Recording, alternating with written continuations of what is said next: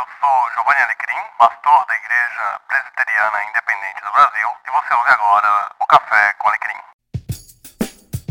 Sim, Café com Alecrim, seja muito bem-vindo, muito bem-vinda a este episódio de hoje, onde eu vou falar sobre a cultura do lacre ou a cultura da mitada Vamos mitar ou vamos lacrar no episódio de hoje? E o motivador desse episódio, na verdade, já é há muito tempo que eu tinha vontade de gravar um episódio aqui no Café com Alecrim sobre a cultura do lacre. Só que aí eu fui segurando, postergando, porque eu precisava deixar o tempo passar para ver onde ia parar a cultura do mito. Né? Porque eu mitei, mitou, fulano mitou.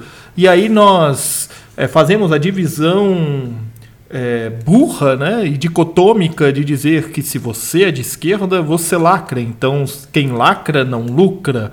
Mas se você é de direita, você não lacra, você mita. Você mita, você dá uma mitada na rede social. Enfim, é, o que eu quero discutir com vocês hoje é o quanto lacrar ou mitar reduz a possibilidade do diálogo, da conversa, da interação e do aprendizado. Infelizmente, nós é, vivemos tempos em que saber não é tão importante, né? O importante é você parecer que sabe. A prova disso foi a entrevista recente do Danilo Gentili ao Marcelo Taz no Provoca. Foi muito legal, muito bacana essa entrevista, eu assisti. É, e revelou bastante coisa. Uma delas é a mania que nós temos de criticar sem conhecer. Isso não é exclusivo do Danilo Gentili, você e eu fazemos isso. É, nós criticamos sem ter um conhecimento a respeito. Então, Danilo Gentili critica Paulo Freire porque o fã-clube do Paulo Freire não é um fã-clube legal, né? Porque as pessoas que gostam do Paulo Freire não gostam dele. Então, automaticamente, ele já critica Paulo Freire, sem nem mesmo conhecer a pedagogia de Paulo Freire e o quão importante é uma pedagogia é, que alfabetiza a partir da realidade da pessoa e não através de um método abstrato em que a pessoa tem que ter a capacidade de abstrair para poder aprender. Né? Então, é, precisa conhecer para criticar. A questão é que você não tem necessidade de conhecer, né? Você conhece alguém que conhece o assunto e esse alguém que conhece o assunto resume para você e está tudo feito. Talvez isso seja resultado da cultura dos resumões né, para as provas de vestibulares, que tinha muito no final da década de 90, início dos anos 2000.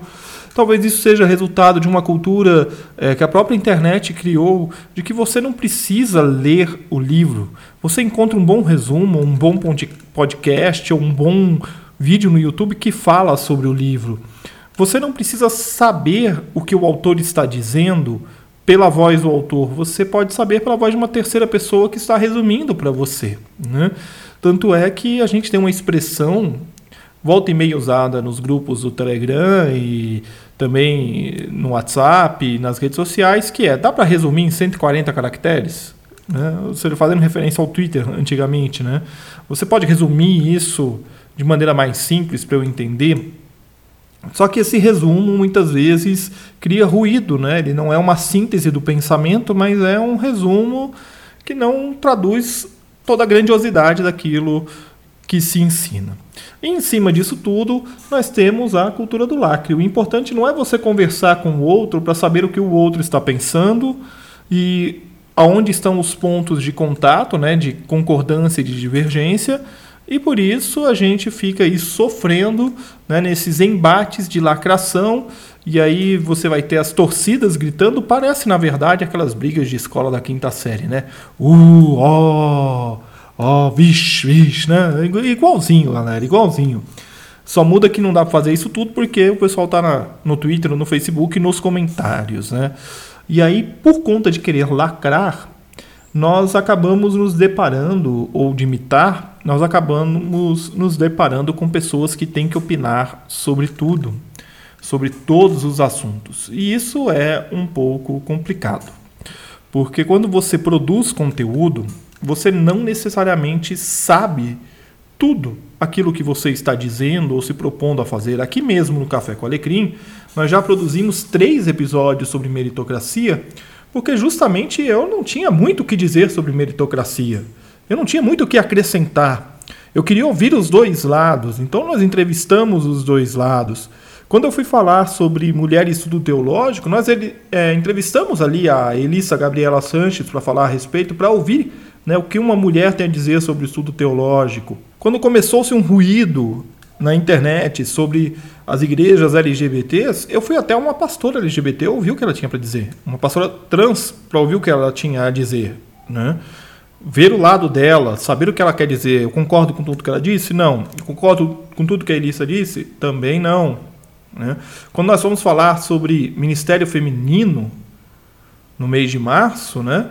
É, sobre liderança feminina, eu trouxe a Bruna e a Gisele para falar como é atuar na igreja. Eu poderia eu falar? Poderia, sem nenhum uma dificuldade, mas não seria a mesma visão do que uma mulher tem, né? Que é ela que está experimentando aquilo ali. Então, o fato de eu não saber é, sobre tudo não me impede de falar do assunto, mas acontece que me impede de dar pitacos no sentido de querer determinar que as coisas devem ser daquele jeito. Então, recentemente, uma pessoa é, postou sobre é, parto doméstico, né, o parto realizado em casa, e criticando e falando que aquilo era ruim e tudo mais.